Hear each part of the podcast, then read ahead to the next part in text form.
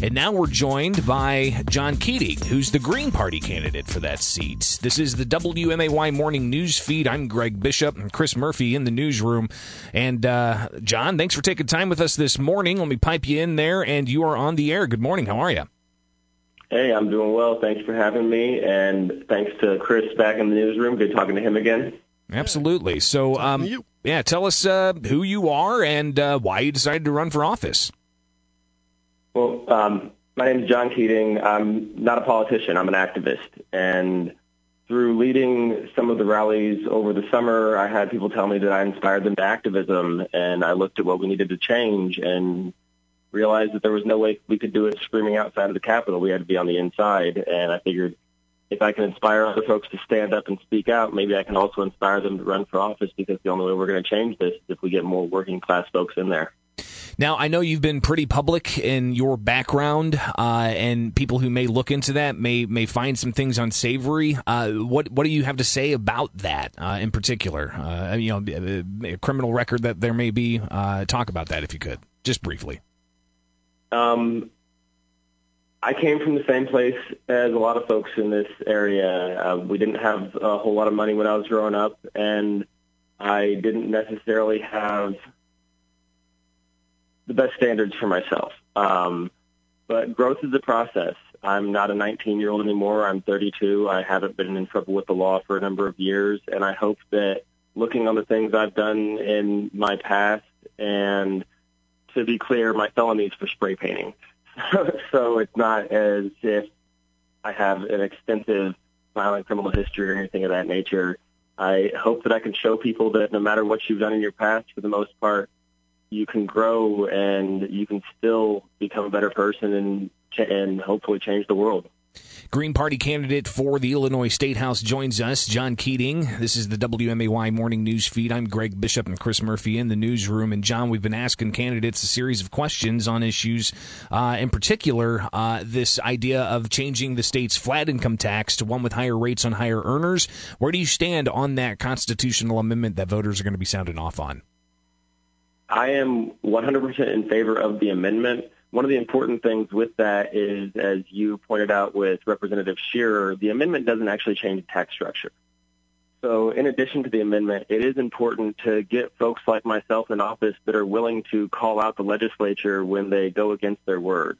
If they try and raise taxes on any classes other than what they've said, we need people in there that are going to vocally oppose it and let folks outside of the Capitol know what's going on. The budget is another issue that's obviously been a big focus for years. We're $6+ billion in the red because we don't have federal funds going into the state coffers, and it's based off of possible approval of this income tax change. If we don't get the dollars from the feds, if we don't get the income tax change, what do you think needs to be done with the budget? How do we balance things? Well, one of the first things we need to do is address the massive pension debt.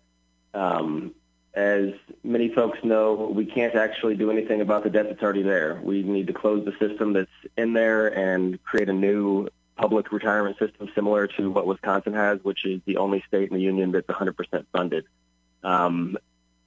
We also need to look at spending. I know Sue said that she saved $5 million here and sold some cars there, but there are a lot of projects that are just overspent. They aren't as efficient as they could be. John Keating joins us with the WMAY Morning News Feed. I'm Greg Bishop, Chris Murphy in the newsroom. Chris? John, looking at the record and stuff, we were talking to the Republican candidate before, Charlie, about the fact that it's really an uphill battle to get something done with the Democratic supermajority. You're looking at a huge uphill battle if you get elected. I mean, I don't know if I see a green wave coming in. You know, what do you plan to do? What kind of alliances do you plan to make to get legislation passed? Now, we might not have a green wave this election, but I'm hoping to maybe have inspired one for the next one. I'm going to work across the aisle both ways because that's the only path that I'll have forward. One of the biggest things that I want to work on is ranked choice voting, which was sponsored by Andy Menar, which first past the post has been shown to be undemocratic, and ranked choice voting actually gets the candidate that is most acceptable to the majority of voters. And I think that's one of the first steps that we have in actually being able to get the people's opinion inside the State House. Well, and I think that also goes to something else about your candidacy, John. You're a Green Party candidate, third-party candidate. You're not part of any kind of taxpayer-funded primary that happens every 2 years. Taxpayers fund the private party primaries for Republicans and Democrats. The Green Party, the Libertarian Party, the Socialist Democratic Party, whatever it may be, they don't have that opportunity to be in front of voters. Is that something else you'd want to look at changing? I think entirely. More equal access is extremely important, which is one of the reasons that we need a debate in this race, which unfortunately Sue Shearer has entirely ignored for all the calls of. John Keating, he is the Green Party candidate for the Illinois State House in the 96th district. And finally, the question I've got in asking Sue Shearer and the Republican Charlie Magore is Mike Madigan. Should he step down given the ComEd scandal? At the least, he needs to step down as speaker pending the outcome of that scandal. I mean,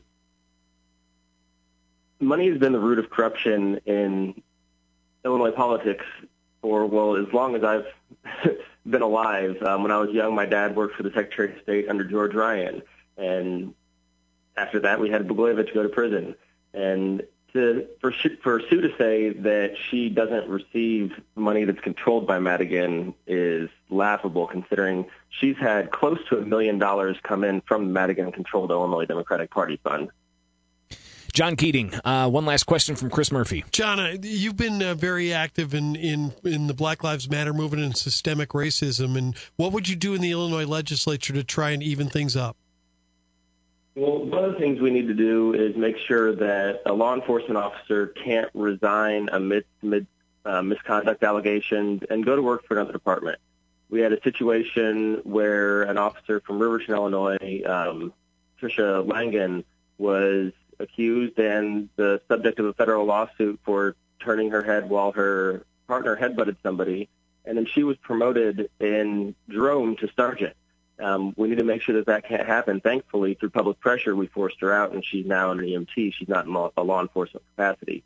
But we need to make sure that cops can't act improperly and then just go somewhere else to possibly threaten another community.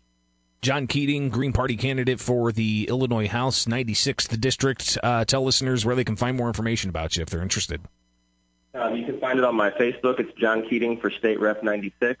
You can also find it at my website, which is really easy. It's changed.us. And would I be able to add one more thing on what Sue said earlier? Sure.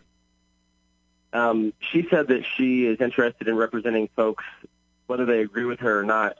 But it was literally 2 days ago that me and some of my support, some of my base, taught her that her social media pages, because she's a government entity, are considered a public forum and therefore protected by the First Amendment rights. She was blocking people and violating their First Amendment rights for asking her about her record on the LGBT community, on women's reproductive rights. If our representative is going to violate our constitutional rights because we don't agree with them, we can't trust them to represent anybody. I think that's actually something that the courts have determined, right? That social media, you can't, a government agency or a government official can't go and delete comments from a social media page. So we were actually in the process of filing for injunctive relief. Well, I was just going to ask if you were going to take any legal measures against that. Since she is now respecting the rights of her constituents and has unblocked people and restored those comments, we're not going to.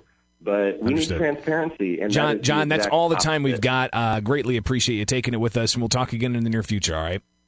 All right, thank you, Greg. Thanks, Chris. You have a good one. You too.